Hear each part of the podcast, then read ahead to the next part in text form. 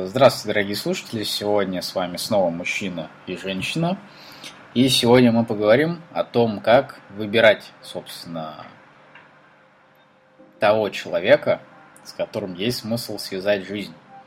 Ну, то есть мы не будем касаться выбора партнера для непродолжительных отношений. Мы сразу перейдем к серьезному вопросу, который касается того, что как выбрать себе человека на всю жизнь.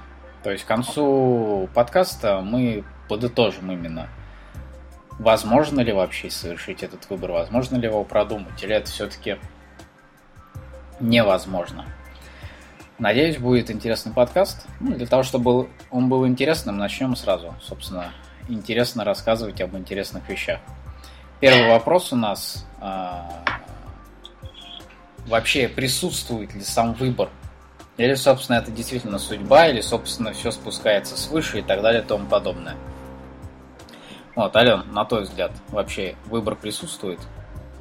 Или все предопределено? Ну нет, как? Нет, выбираем все-таки. Почему? Почему же выбираем? Потому что мы соотносим со, со, со своими потребностями, со своими желаниями.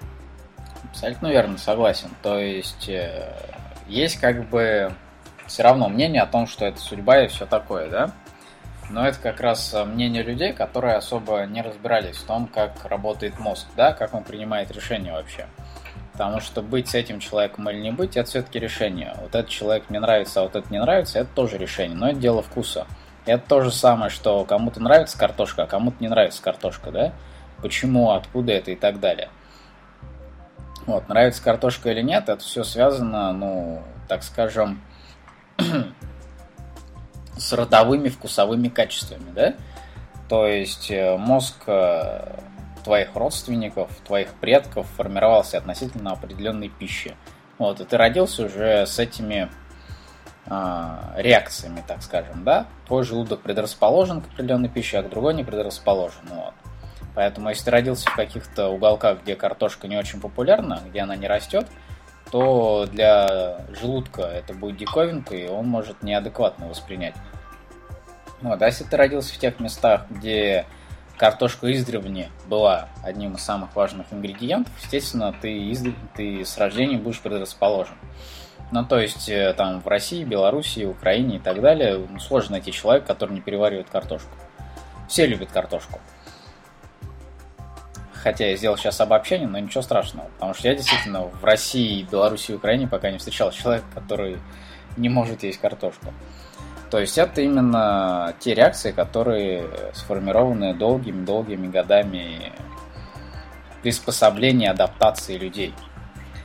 А в выборе любимого человека на самом деле работает примерно та же система, только она не такая глобальная. То есть она не связана не, со, не, с, не с далекими предками, а с более близкими, да?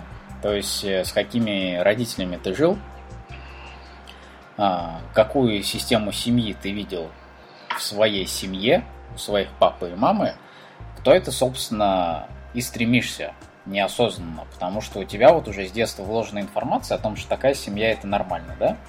Если не проанализировать эту информацию, то у тебя так и останется на интуитивном уровне, то есть не на проли... без, ну, то есть интуиция, что такое, это уровень без анализа, да, это просто вложенная информация напрямую, тебе просто кажется, что это правильно, то есть это неосознанная информация, вот, поэтому, если не анализировать свое прошлое, то твое будущее будет складываться, как неудивительно, именно по твоему прошлому, то есть как у тебя было в прошлом, какая семья у тебя была, к такой же семье ты будешь стремиться. Следовательно, чтобы делать выбор более осознанным, нужно осознанность именно мышления развивать, то есть весь свой прошлый опыт анализировать. Поэтому как бы мы ни крутили, есть выбор, нет выбора. С одной стороны, можно сказать то, что его нет, потому что как заложили в нас информацию о том, какая семья нормальная наши родители, да, так мы и стараемся устроить свою жизнь.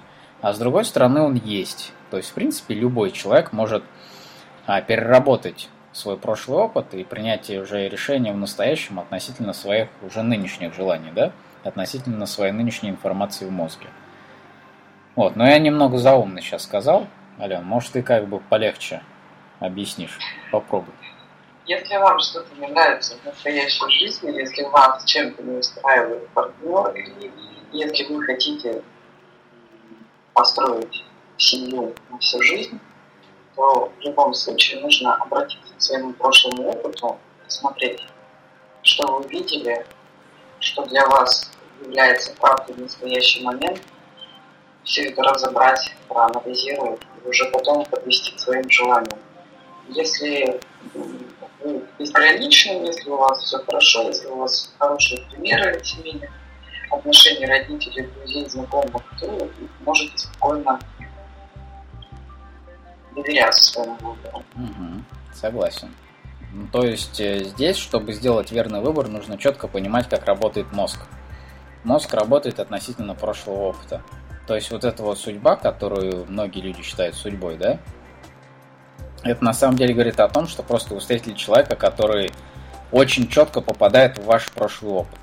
И поэтому вам с ним очень комфортно, потому что как будто вы уже знаете этого человека. Он похож просто на тех людей, с которыми вы были раньше. А, поэтому это и кажется прям таким проведением и судьбой. Но в принципе просто этот человек на самом деле он очень хорошо встраивается в вашу картинку мира. И он вам кажется родным очень быстро. Вот. А, Поэтому... Ну, не знаю, есть ли вообще смысл какой-то представлять того, что есть наверху какой-то человек, который водит влюбленных по нужным местам, да, сталкивает их. А, и, в общем, Нет. верховная сила как-то руководит данным процессом. Тут в любом случае нужно больше в себя погружаться находить свои собственные желания, а не ждать, что кто-то сверху, где-то кто-то извне приведет вас туда и будут у вас идеальные отношения. Если есть опыт отношений, которые вас не устраивали, это в любом случае нужно погружаться в себя и ответ находить только там. То есть это нужно смотреть, почему вы выбрали этого человека, почему вы неоднократно выбрали аналогичных людей, и смотреть вообще, как развивались отношения, в какой момент. В момент встречи, как раз когда мы, получается, встречаем людей, а, ну, к примеру, там, в моей, вот, возьмем, в моей семье, там, папа такой, и я в жизни встречаю примерно такого же человека, и да, действительно, я к нему как-то проникаюсь. Но я не хочу таких отношений, как у меня с папой, с мамой, допустим. Но я начинаю строить иллюзию относительно этого человека. То есть я подсознательно выбираю как папа, я достраиваю иллюзию и начинаю в нее верить. Но это очень все недолго длится, потому что потом реальность, она мне все равно тыкает носом, что вот здесь тебе не нравится, вот здесь тебе не нравится. Ты какой-то период времени ты стараешься, ты себя насилуешь, но потом в любом случае, если ты себя не предал до конца, то ты развиваешь сам эти отношения или делаешь, создаешь условия для того, чтобы человек разорвал. Согласен. Поэтому да, поэтому получается, что надеяться на то, что кто-то сверху придет там и что-то в вашу голову заложит, или в подсознание, или куда-то еще в какое-то место заложит какую-то информацию, которая вас поменяет без личной работы над собой, это, конечно, иллюзия. Другой момент, если вы там, не знаю, я пока не встречала в этой практике каких-то, что вы можете короткое время там трансформировать все-таки это делается через разбор, через анализ. Потому что мозг вы пересадить вы никуда не можете. Ну да, и анализ, естественно, непростой, потому что он касается своих родителей, да? То есть людей, которые вызывают повышенные эмоции. Да, то есть тут как бы нужна критика, это, ну и себя мы тоже что говорить, в любом случае мы в природе эгоисты. И mm-hmm. признать, что причина во мне не всегда бывает легко. Mm-hmm и, и родители то же самое. То есть это самые близкие люди, которых нам мозгом всегда хочется оправдать как-то. Uh-huh. Или, или свое поведение как-то оправдать, что нет, я сделал это не потому что, а потому что он такой. Да. Нет, мне все нравилось, но вот потому что, потому что. То есть это в любом случае это оправдание. Если вы все-таки хотите добрый результат иметь в жизни, то эти оправдания нужно жестко отсеивать принимать уже правду ну, искренность открыто заявлять о том, что да, вот так и так было, и это мое поведение привело к этому. Давайте тогда с терминологией определимся, да, чтобы дальше разговор уже был более такой структурированный. У нас получается, есть в принципе два типа выбора. Неосознанный выбор, да, и осознанный выбор. Вот, мы, собственно, для вас тогда разложим плюсы и минусы и того, и другого, вот, а вам уже определять, как слушателям, собственно, какой выбор, метод выбора вам больше подходит, да. Сейчас, естественно, больше людей работает по неосознанному выбору, потому что работать со своими мозгами, работать со своими мыслями пока мало кто умеет, это еще не особо принято. Вот, поэтому, собственно, ну, наш подкаст является, не удивлюсь, то, что есть вообще чуть ли не единственной возможностью разобраться вообще в этом вопросе. Поэтому начнем с женщин. Я еще предложу третий вариант. Да. Неосознанный, осознанный и тут узорно осознанный. Да, сейчас очень много информации, что нужно а, создавать образы, привлекать uh-huh. медитациями, там, развивать в себе какие-то магические способности, искать на всем земном шаре свою вторую половину и так далее и тому подобное еще хотелось бы вот этот вариант разобрать. Согласен. Ну давай тогда пройдемся. А, неосознанные выборы женщины часто совершают, на твой взгляд? Часто. В чем причина? Почему женщинам больше нравится именно неосознанно выбирать? Не могу сказать, что больше нравится, могу, наверное, высказать, что они учили по-другому. Угу. То есть, ну, вообще такая скажем так, науку, как анализировать, как э, развивать мышление, не знаю, э, идти там по пути своих желаний, а не тому, чему учат, она только-только входит в наш, в наш мир.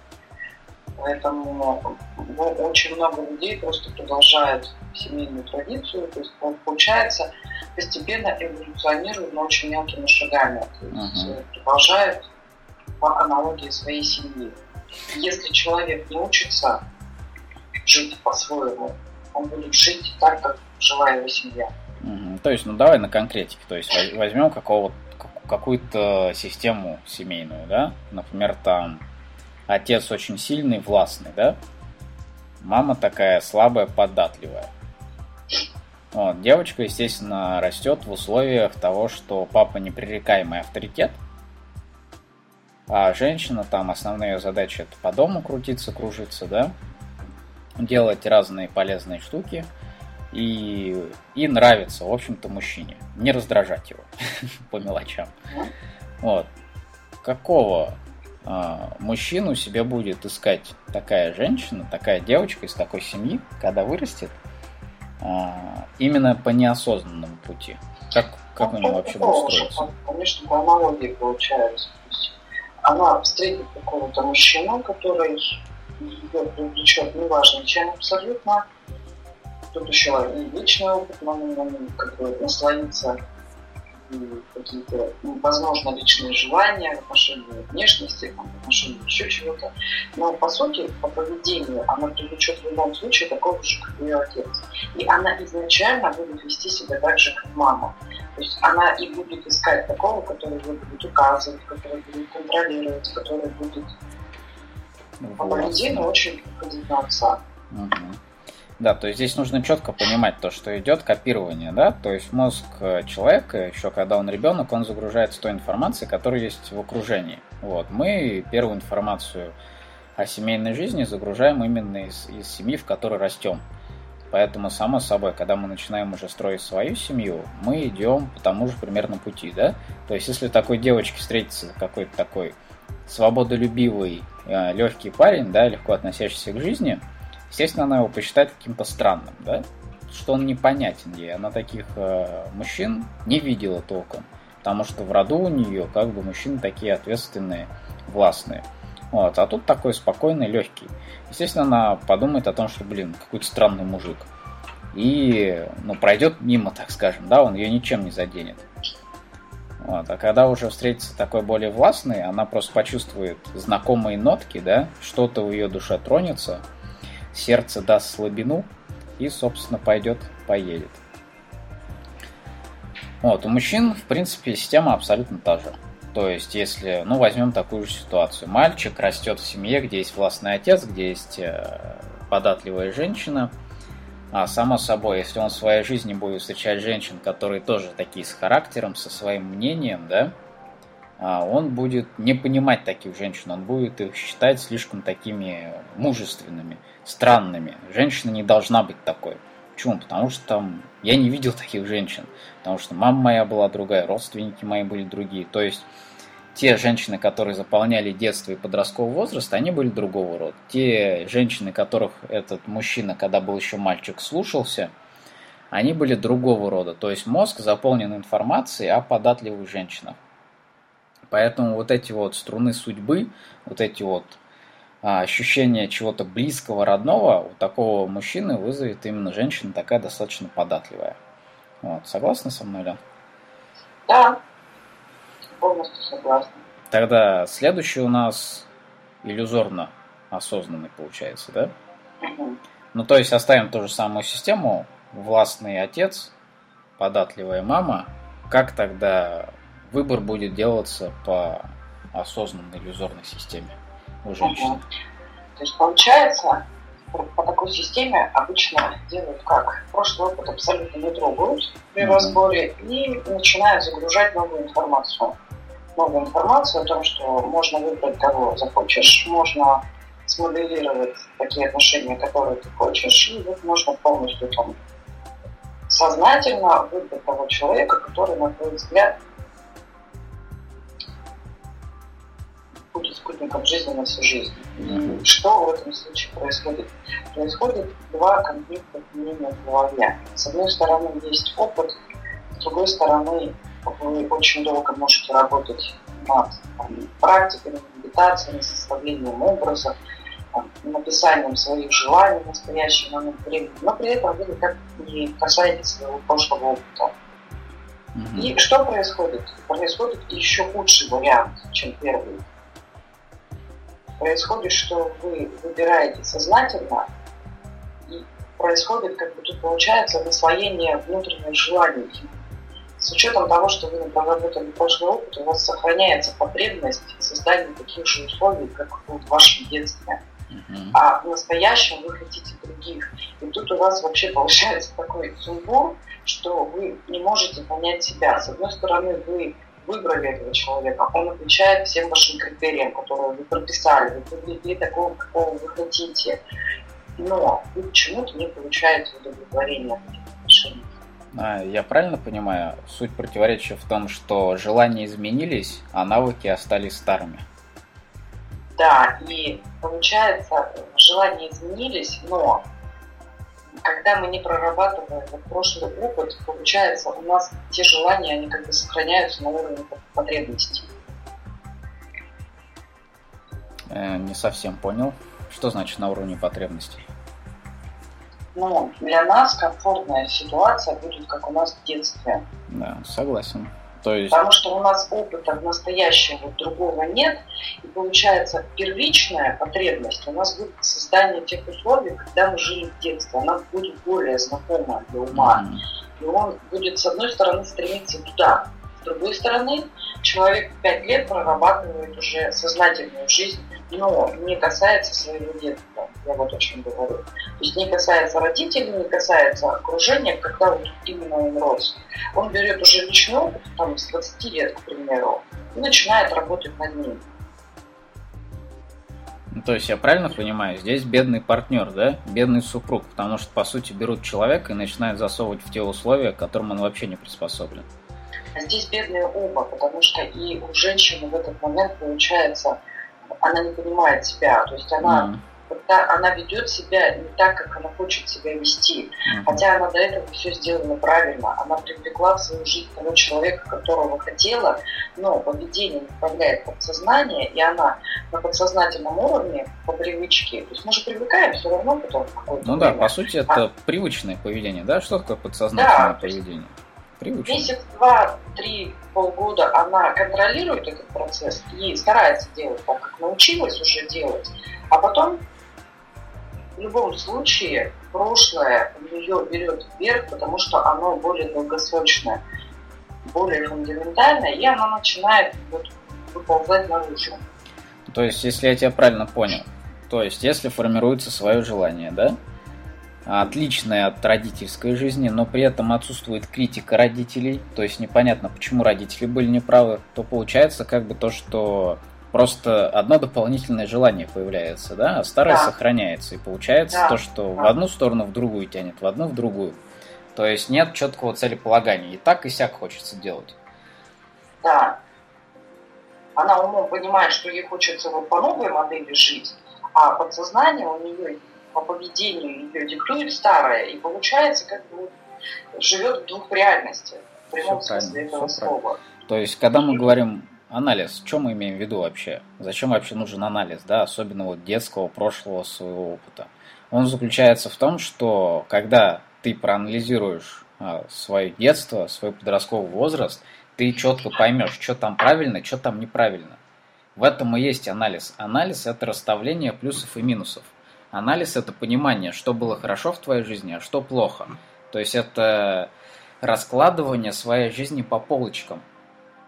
Вот, а когда получается то, что ты не трогаешь свое прошлое, но при этом начинаешь как бы придумывать новые какие-то желания, да, ты еще со старым хламом не разобрался, да, у тебя все свалено в кучу, у тебя нет структуры в жизни, ты еще грубо говоря, в эту кучу полезных вещей еще докидываешь полезных вещей.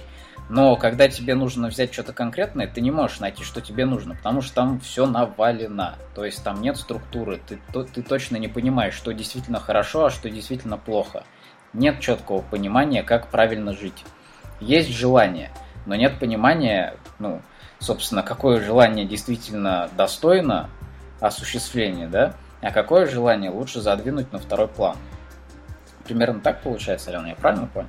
Да, примерно так. Получается тут вариант один. Либо нужно человеку тогда, когда у него были в прошлом отношения, которые он видел, не те, которые он хочет в настоящий момент, ему нужно либо пожить одному, познать себя сначала, свои желания, либо уже просто на практике смотреть, как он себя ведет, какие отношения он выстраивает, уже получать опыт здесь и его анализировать.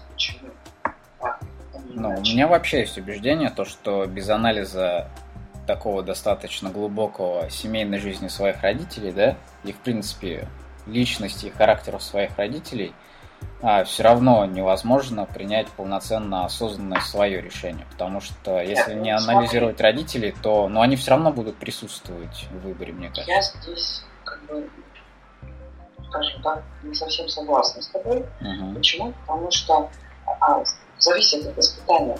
Если ребенку предоставляет свободу с самого раннего детства, если постоянно интересуются его мнением, то он вполне может допускать абсолютно любые варианты развития. Но Если... все равно же должен присутствовать вот этот вот здравый смысл, который говорит о том, что вот это вот мама сделала правильно, а вот это вот мама сделала неправильно. Вот тут папа прав, а вот тут папа не прав. Ну, то есть, когда дают свободу человеку, свобода же что позволяет делать? Она, ну, свобода позволяет делать выводы, да? Свободные, да. свои собственные, мыслить самостоятельно. Самостоятельное мышление, это, по сути, есть процесс анализа. Поэтому, мне кажется, ну, мы как бы здесь говорим примерно об одной и той же вещи. То есть, каким образом проведен анализ своих родителей, а, целенаправленно или как бы само собой в течение жизни, да, это уже не так важно. Вот. Главное, чтобы он был проведен. Главное, чтобы относительно своих родителей сложилось четкое мнение, что правильно, а что неправильно, где плюсы, а где минусы. Потому что когда ты понимаешь плюсы, а ты их вкладываешь в свою жизнь, да, ты берешь от родителей самое лучшее. И когда ты четко понимаешь минусы, ты эти минусы просто стараешься в своей жизни уже искоренить как-то, да, убрать. И таким образом, собственно, достаточно резкий рывок получается в качестве жизни. Да, получается, что вы рассматриваете свои желания, если вот это достаточно в молодом возрасте сделать, там, лет 20-18, вы чувствуете свои желания, как бы формируете. Я хочу какую-то такую семью, я хочу таких-таких отношений. И смотрите, насколько это соответствует модели ваших родителей. И все, все, что отличается, вам нужно это все рассмотреть. Угу почему именно это хорошо, а это плохо. Да, почему вы хотите так, а есть вот так. То есть это нужно сразу посмотреть и принять, что вот где отличия есть, вам нужно будет сознательно там жить в обязательном порядке, по-новому создавать эти отношения, поведение свое по-новому моделировать, разговаривать по-другому, действовать по-другому. Ну да, ну сейчас мы уже удаляемся совсем в высокие материи. А, суть заключается в том, что ну, вот нам, например, с тобой повезло, да? Нам родители достаточно много свободы дали. Поэтому мы еще там в течение детского подросткового возраста успели наанализировать, накритиковать и так далее. Да? Поэтому у нас там уже а, к 20-25 годам сложилась достаточно четкая своя личность, да, со своими убеждениями и принципами. А... Это у меня все равно был опыт. Я-то все равно пошла, даже понимая, тем не менее, все равно пошла по пути шаблона. Ну, Ты это с чем связываешь? Недостаточный анализ был или что? А, нет, наоборот, повышенная идеализация родителей как раз. То есть повышенная идеализация родителей? Да, я все понимала, я чувствовала, как я хочу, угу. но я не позволяла, потому что Сте... надо было по-другому. Стереотип сидел, да? Для мамы с папой надо было по-другому. Они хотели видеть другой результат, я им дала этот результат. Ну, надолго, да но тем не менее. То есть, получается, ты уже, в принципе, это была самостоятельной, свободной личностью, да, но при этом стереотип о том, что родителей нужно слушать, грубо говоря, да, то, что родители априори правы, родителей он все равно... нужно радовать, радовать, угождать. Вот такой стереотип Слушай, сидел. Мне никто никогда не диктовал, а именно радовать, не доставлять проблем. Радовать в прямом смысле этого слова.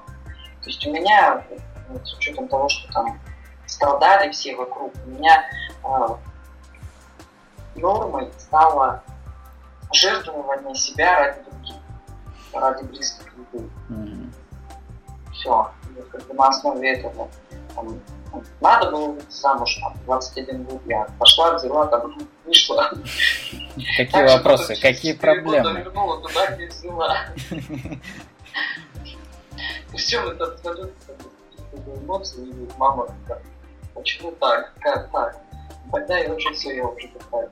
Ну, то есть в течение, в течение совместной жизни, получается, у тебя вот этот вот стереотип, то, что нужно радовать родителей, он постепенно разрушался? Ну, постепенно, скажем так, набирало силу мое внутреннее состояние, моя внутренняя потребность в свободе. Угу. Ну, то есть, я... понял, понял радовать себя стало более важно, да? Да. Вот, так, к чему я веду? Я веду к тому, что есть люди, которые достаточно свободны, да? Свобода как раз и заключается в том, что родители позволяли формировать свое мнение, поэтому свободные люди имеют возможность сделать вот этот вот скачок в качестве жизни, найти себе действительно очень хорошо подходящего а, партнера, супруга и действительно построить а, очень крепкую семью и верную.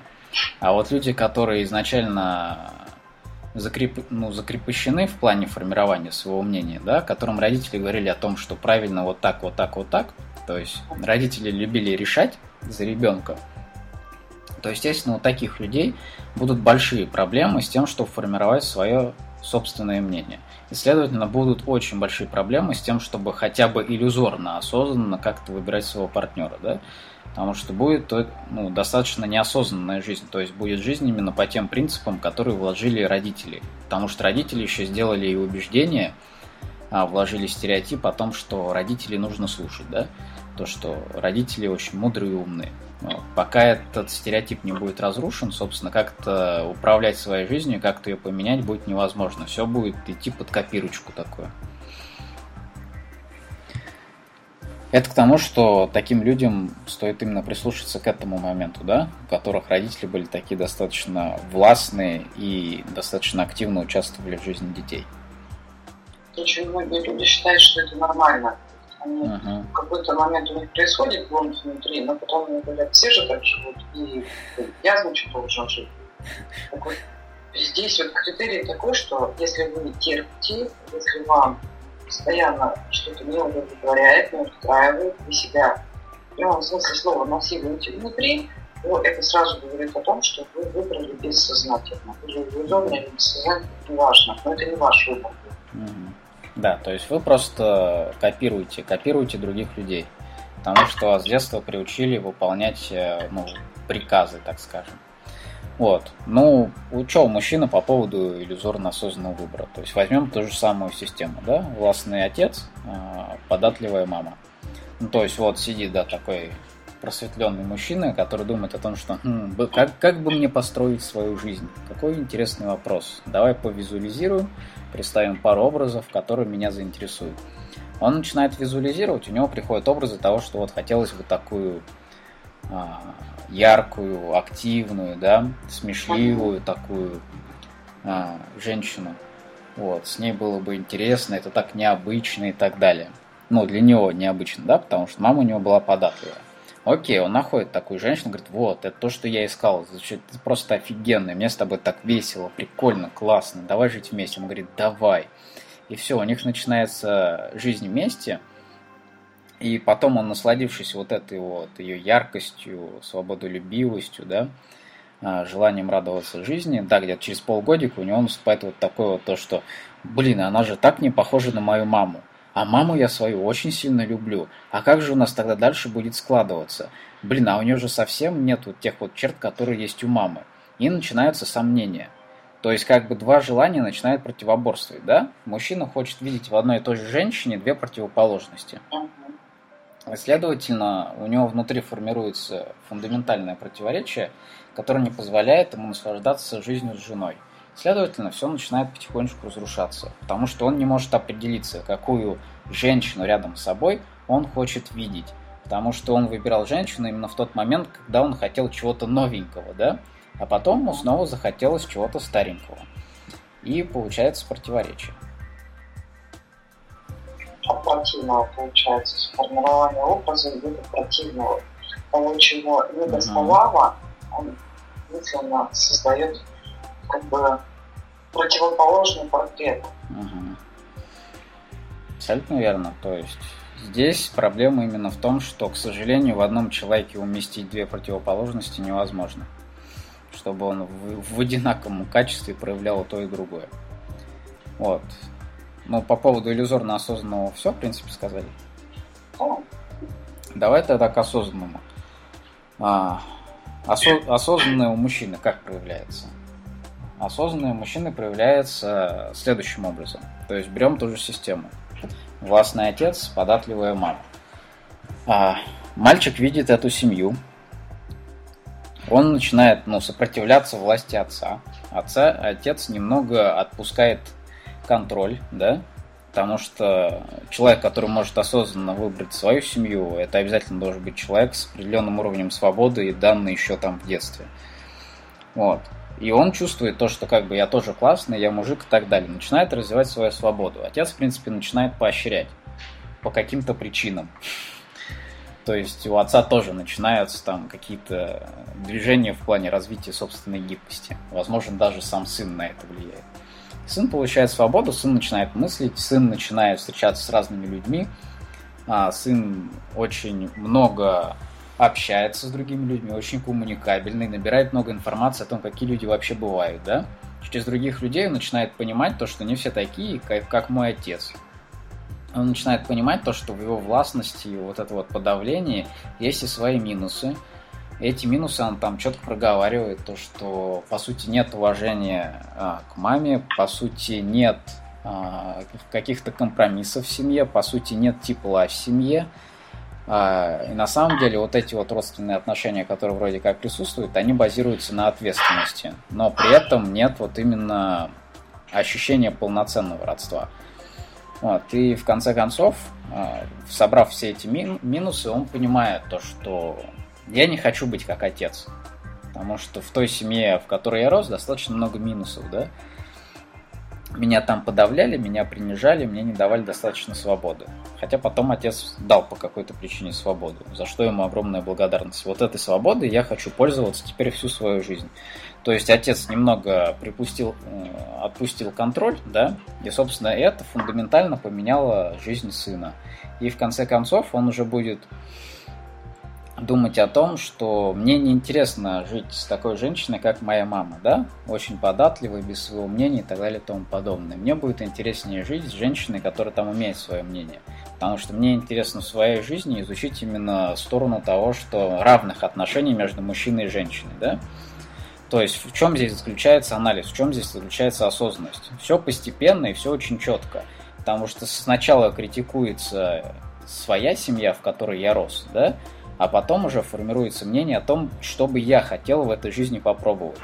То есть тут уже нет столкновения желаний, потому что желание быть как папа, оно в принципе уже ну, уничтожено.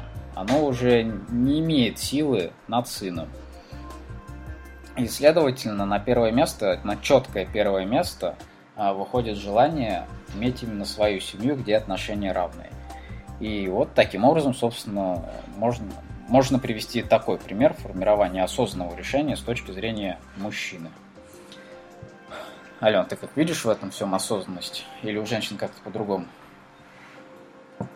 Вижу, у женщин по-другому. Да. Ты все видишь, и все, и все, и все равно по-другому. Как так? Почему женщина отличается? Женщина чем отличается? Женщина отличается своей щепетильностью, здесь самое главное знать меру. То есть можно увлечься просто. Нет, на самом деле все то же самое. Просто мужчина смотрит как бы по факту больше, а женщина, она с учетом того, что по природе ей дан мозг на, на, на всякие мелочи, она копается, копается, копается и может докопаться совсем. Uh-huh. Это просто как предупреждение для того, чтобы не увлекаться. Угу. По сути, происходит все то же самое. То есть ты разбираешь, как было там, смотришь, как ты вообще, что тебе нравится, что тебе не нравится, прямо четко. То есть такая критика получается родителей, что тебе вот этот момент тебе нравится, вот этот момент тебе не нравится. И даже не особо нужно объяснять, почему. Ну, хотя если объяснить и аргументировать, почему именно момент этот не нравится, да, то анализ еще будет более глубоким и цепким таким. Ну да, это уже не все просто могут найти эти причины да, самостоятельно. Но, да, суть нужно четко понимать, Хотя бы... что главное плюсы и минусы определить все-таки. Да, хотя, хотя бы просто найти, вот это нравится, вот это не нравится, внутри себя. Нужно это оценивать как-то, хорошо это или плохо. Вы оцениваете, вы не оцениваете таким образом своих родителей. Вы просто реакцию внутри себя отслеживаете. Вот это вам нравится или не нравится. Так вы можете вот как раз смоделировать то, что вы действительно хотите. Не потому, что вы знаете, что это плохо или хорошо, что вы этого хотите только всего здесь лучше к родителям относиться как именно с благодарностью за то, что они вам дали такой опыт, да, то, что они вам продемонстрировали свою систему семьи. И вы просто да. уже на основе этой семьи можете сделать свою надстройку, так скажем, да, более современную, более красивую, более теплую, более крепкую.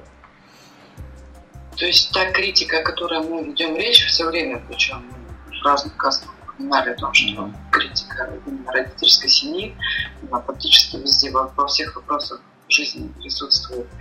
Она проводится не для того, чтобы их осудить. Mm-hmm. Она проводится просто как разбор моделей, которые являются для вас истиной, первой истиной. Это ваш первый опыт. Только и всего. То есть вы, вы разбираете работу над ошибками. Это вам нравится, это не нравится. Это нравится, это не нравится. Не нужно впадать в эмоциональное состояние, какой же я негодяй, я осуждаю своих родителей. Абсолютно верно. То есть здесь нужно четко понимать то, что через опыт родителей вы строите свою личность. Если вы не будете анализировать э, родителей, да, их опыт, то вы просто будете их копиркой. Вот. Угу. А таким образом, через анализ того, что все-таки родители делали правильно, или делали неправильно, можно уже понять, что действительно в вашей жизни нужно добавить или убрать. То есть нужно обязательно действия родителей анализировать. Нельзя анализировать личность человека, да? Человек всегда от, от добрых намерений идет.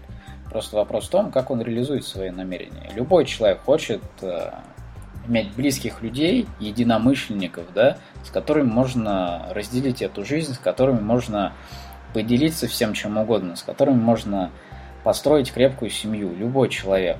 Просто кто-то